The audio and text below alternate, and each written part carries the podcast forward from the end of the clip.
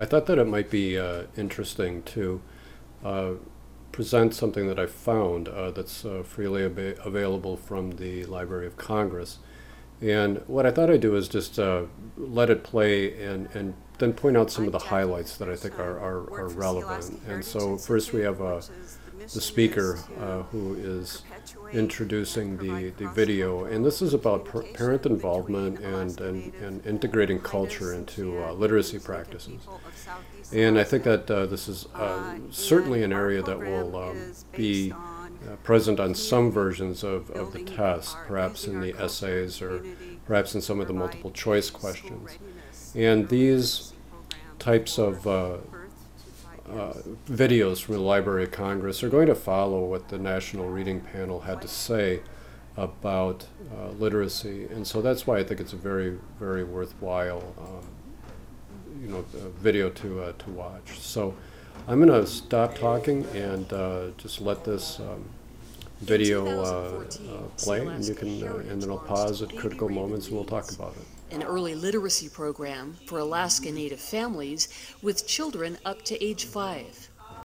The goal is to promote school readiness, language development, and early literacy because research shows that children who are fluent readers by the end of third grade are likely to do well in school. So, if I may remind you that uh, fluency by third grade is, is critical uh, because this part of this is based on a short term memory model where if a child is uh, sounding out decodable words or stumbling over polysyllabic words uh, or uh, is unable to recognize uh, sight words, that's where their attention is going to be. It's not going to be on trying to understand the text. This also depends on early literacy uh, concepts about print and phonemic awareness, particularly with concepts about print letter naming and phonemic awareness, the ability to segment, because that's how children are going to put the words together. So you can observe in this uh, video how uh, third grade uh, fluency foundations are being emphasized and transmitted uh, through this community based uh, and culturally relevant literacy program. So please watch for that. And go on to higher education. Research also has shown the effectiveness of using culturally relevant teaching resources and methods to improve academic achievement in Indigenous students.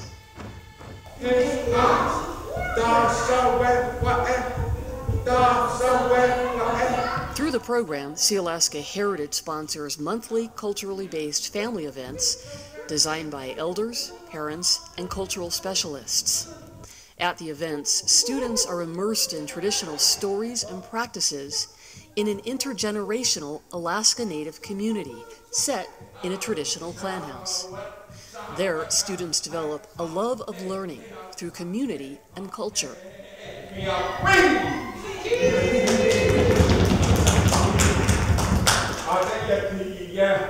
Baby Raven families also receive free books, which are distributed at the events and mailed to families regularly. The program also funded production of new culturally based children's books that reflect the Alaska Native worldview. And as of 2017, Sealaska Heritage had produced nearly 20 books through the program. Nine more books will be published through 2020. This is groundbreaking because prior to the Baby Raven Reads program, only a few culturally relevant children's books from Southeast Alaska existed. And in recent years, schools have come under fire for using materials that depict Native cultures and histories inaccurately, creating a disconnect for Native students. The program also allowed Sealaska Heritage to develop culturally relevant posters, which were distributed to schools and libraries throughout Southeast Alaska. Since its inception, nearly 200 Alaska Native families have enrolled in the program, and a study by Juneau's McDowell Group in 2016 found, among other things, that 68% of Baby Raven Reads respondents observed a significant improvement in vocabulary. The study also found that, on average, children in the Baby Raven Reads program were read to 160 minutes in a typical week, compared to children not in the program, who were read to an average of 120 minutes. And you'll probably encounter uh, something about the 3 million word gap, and that is where uh, middle class and affluent uh, families uh, with, uh, with, with children tend to have uh, larger uh, vocabularies uh, because their interaction patterns are different in each uh, each environment uh, over the uh, type of environment where uh, poor working class children are immersed. And it's, uh, it's something to be careful of because this is a bit of a deficit view, a deficit model that in, in a way blames poor families for uh, supposedly not reading or speaking to their children frequently enough to develop the children's vocabulary through regular reading and conversation. And you know the the reality is that you know poor and working class families work very long hours, have transportation challenges, and and virtually no child care, cannot afford it. So the problems are often not from the inside, but come from the outside. Uh, so this this word gap is not due to you know the the family not uh, caring enough about the child's development to invest time in it. It's simply that the time has to be spent on other activities that maybe other families uh, who don't have these kinds of uh, obstacles and barriers uh, take for granted and do not understand. So that's another important thing to consider with what you're witnessing here with culturally relevant community-based literacy because it can just uh, you know eliminate these kinds of deficits in, in vocabulary that, that may or may not that may that do exist, but also avoid deficit-based instruction, which uh, doesn't really help the community uh, much, if at all. The program has had a profound effect on enrolled students, said a parent whose child participated in the program. She was quoted in a recent news article. The program has had a profound effect on enrolled students, said a parent whose child participated in the program. She was quoted in a recent news article. Quote, My daughter picked up the books and said to her little brother, Let me read these to you. I know that I didn't teach her those letters or sounds. That's this program. The impact is huge, and it's a joy to watch. Funding for the Juneau based pilot program ended in 2017. In that year, Sealaska Heritage received a second grant to continue Baby Raven Reads for another three years and to take the program to nine additional communities throughout Southeast Alaska. In 2017, the program was nominated by the American Indian Library Association for its American Indian Youth Literature Award. The association will announce winners in 2018. For more information about Baby Raven Reads and Sealaska Heritage Institute's other programs, see sealaskaheritage.org.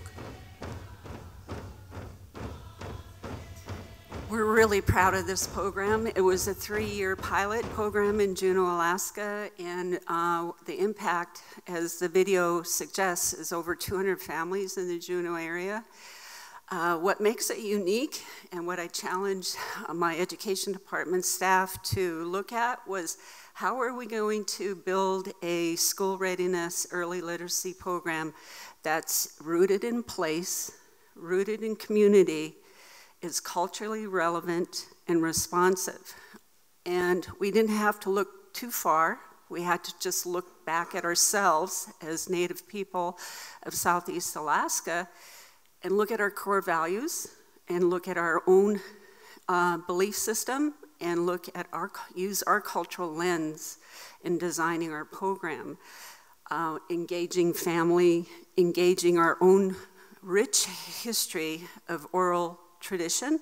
As you see in some of the books uh, they're taking our raven stories and our mythology and re kind of repackaging them for children. Um, and also using the family monthly events uh, where we bring community together, where we bring families and the children to the clan house uh, in the tradition of our ancestors, where use our cultural lens in designing our program, uh, engaging family, engaging our own rich history of oral tradition As you see in some of the books, uh, they're taking our Raven stories and our mythology and re kind of repackaging them for children. Um, and also using the family monthly events uh, where we bring community together, where we bring families and the children to the clan house uh, in the tradition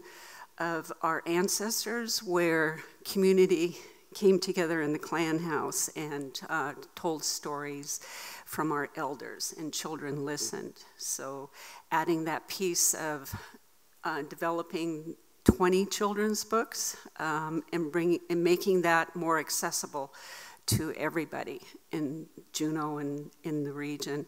So if you get a chance, we brought some books with us. They're hot off the press. We're pretty excited about that. Um, the other piece that I guess I want to focus on is to share with you that uh, any programs you design need to be uh, designed in the community to be relevant to the population you're serving there. Uh, we're here to answer any questions. Uh, we love this program, Baby Raven Reads. Um, and I thank you so much again.